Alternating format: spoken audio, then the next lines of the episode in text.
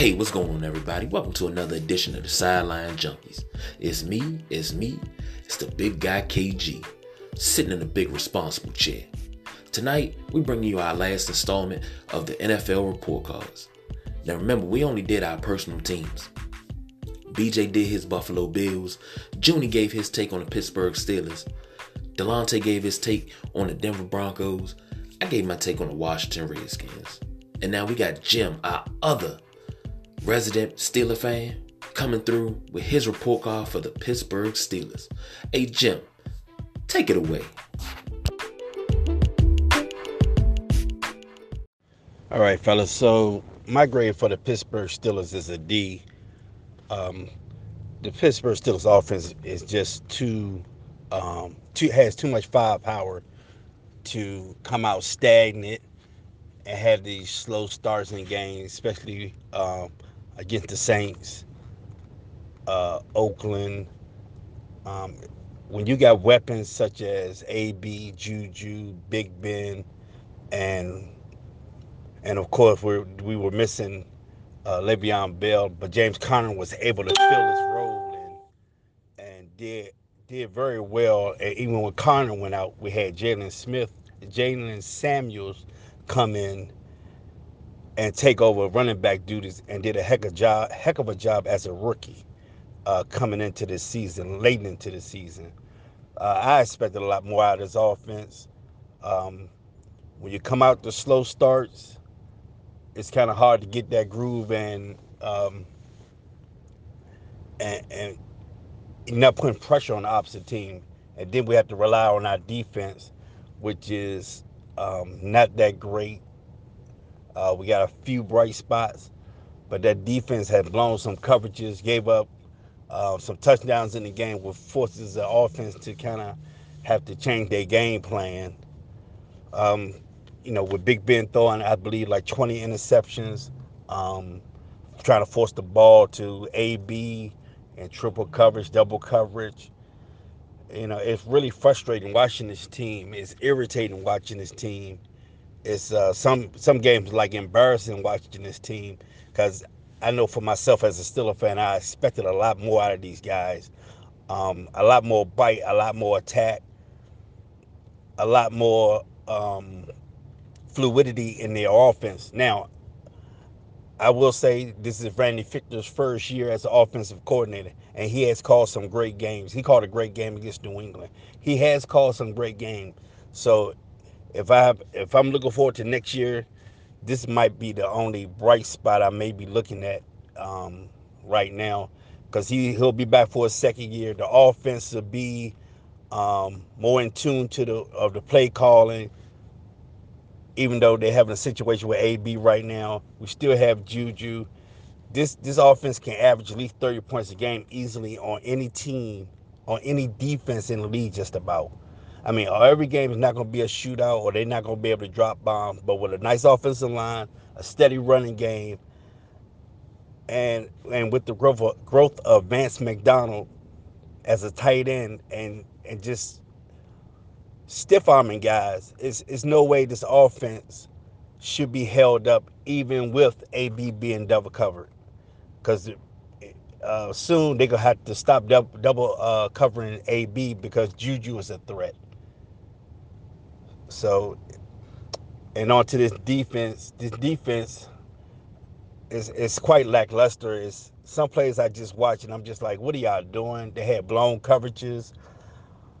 I'm watching Jon Bostic cover Keenan Allen, a wide receiver versus a linebacker. It's a mismatch all day. When you get guys like Philip Rivers, uh, Drew Brees, Tom Brady, they will eat this alive all game long. And that's what guys did. They took advantage of it. Uh, even though they had 52 sacks this year as a uh, as a defense, which is great, and I think it's tied for the league. Artie Burns was just horrible, blown coverages, missed assignments. Like I said before, linebackers checking wide receivers. You know, certain plays I'm looking at third and ten uh, they blitzing six people and nobody can get in, and somebody just wide open, especially in the middle of the field. King teams killed us in the middle of the field this year. It, it's just totally ridiculous. Uh, I don't know which game it was. I don't know if it was the Chargers, but there, somebody was ready to score, and I'm like, I know they were gonna pass it, but I'm like, I'm looking like about six people rushed in. I would have rushed three people and dropped everybody else back into the flat. And if if and I believe it was Bud Dupree, if Bud Dupree would have just dropped off into the flat, he possibly could have had an interception just like James Harrison did in the Super Bowl. Uh, the play calling just was pretty bad. You know, it was really irritating. I, and I knew we were soft coming in at cornerback anyway into the year. But as the season went on, it just got highlighted even more as guys started getting swapped in and swapped out to see who can fit the scheme, who can run the plays, who can cover who.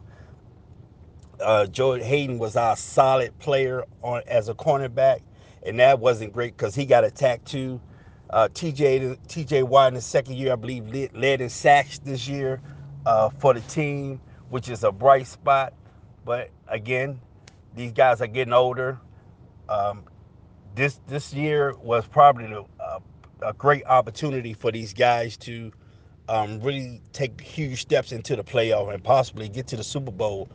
Because now with the development of uh, Cleveland, uh, Kansas City, Patrick Mahomes, their windows going to start to close more. So as Tom Brady's window starts to close, he's about to retire. Other teams' windows are about to open and get larger. So I really believe they missed a chance this year with with with this explosive offense, probably the best offense in the league. So on that, and, and let me, I would the special teams was nothing spectacular. They were lackluster. It wasn't really um, no threat. Ryan Switzer was did all right, but he didn't make nobody shake or quiver once he was back there. Uh, I, I, believe they had no kickoff or punt return for a touchdown this year. It, it's not a pretty sight to watch this, to watch all three phases of this team just struggle in certain games. Punting, uh, Jordan Berry wasn't that great. Uh, as you know, it was a bad year for kickers around the league, period. But Chris Boswell signed a new contract, missed a bunch of field goals. Come the end of the season, he has a pull growing. You know, if you're hurt, please don't sacrifice the game because you're hurt. Uh, we need you at 100%. So on that, I give the Steelers a grade of a D. Um, a C on offense for a high power offense that could have been easily graded uh, A, A plus, A minus. That that came on the field sometimes and looked so stagnant. For a defense, uh, I give them a D. Um, lack of communication, bad coverage plays, um, situational plays. Not not good this year. Uh, if they can build on upon these sacks next year, these this 52, and come out with a decent cornerback, draft a cornerback, or uh, get a cornerback in free agency, that would they probably need both, but that would greatly increase their defense and give them a chance to get better. Uh, special teams, special teams of the Steelers hasn't been great, and I don't know how long, or good, and I don't know how long. Um, if it's been good if you put AB in the back there, but AB, you know, he's such a dynamic on offense that you really can't put him on. I wouldn't put him on punt return due to um, I'm not taking a chance of him getting hurt. Um, more valuable at waterback, uh, wide receiver than uh, punt returner and I give this special teams a D. Uh, the coaching staff, I'm not too mad at Tomlin. Uh, Randy Fichtner first year did some great play calling in games. Um, Keith Butler, I expect him to be gone. Um, like I said, lack of communication on defense, uh, guys out of position. Uh, sometimes you look at the guys on the field and they're like, "What's the play?" or "What am I?" Basically, what should I be doing? I put that on on Keith Butler. because he should have had this ironed out pretty much. It's not gonna always be 100% on defense and communication. It's not gonna always be there, but it needs to be a lot better.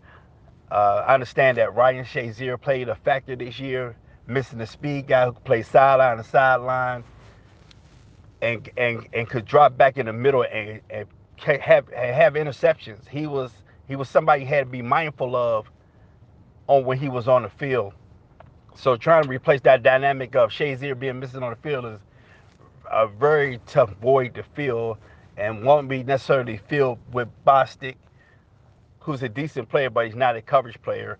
Uh, Vince William, who is a more of a run stop guy, and not a coverage guy. He's pretty slow on defense and in coverage. But I put that on Keith Butler. So it's kind of hard to get rid of a guy who has 52 sacks in a year, and you just hope you build upon that and we upgrade in certain places on this defense. So uh, for the year, I get the Steelers a a D, a D grade for this year. That was straight fire come from Big Jim himself, letting you know how he feel about his Pittsburgh Steelers there. You got feedback on any of the report cards that you heard here on the Sideline Junkies podcast? You can always hit us up, sidelinejunkies247 at gmail.com on social media, Sideline Junkies on Twitter and Instagram. Or you can hit up the website, sidelinejunkies.com. We'd love to hear from you. Love to hear what you got to say. Hey, you got a show topic idea, something you want to hear us kick around and debate. Feel free. If you have an anchor account, call into the show. We we always open to any kind type of feedback, constructive criticism, criticism period. Any way we can get better. We always open to it. So with that being said, for Big Jim, Junie, BJ, Delonte, Don, all on assignment tonight.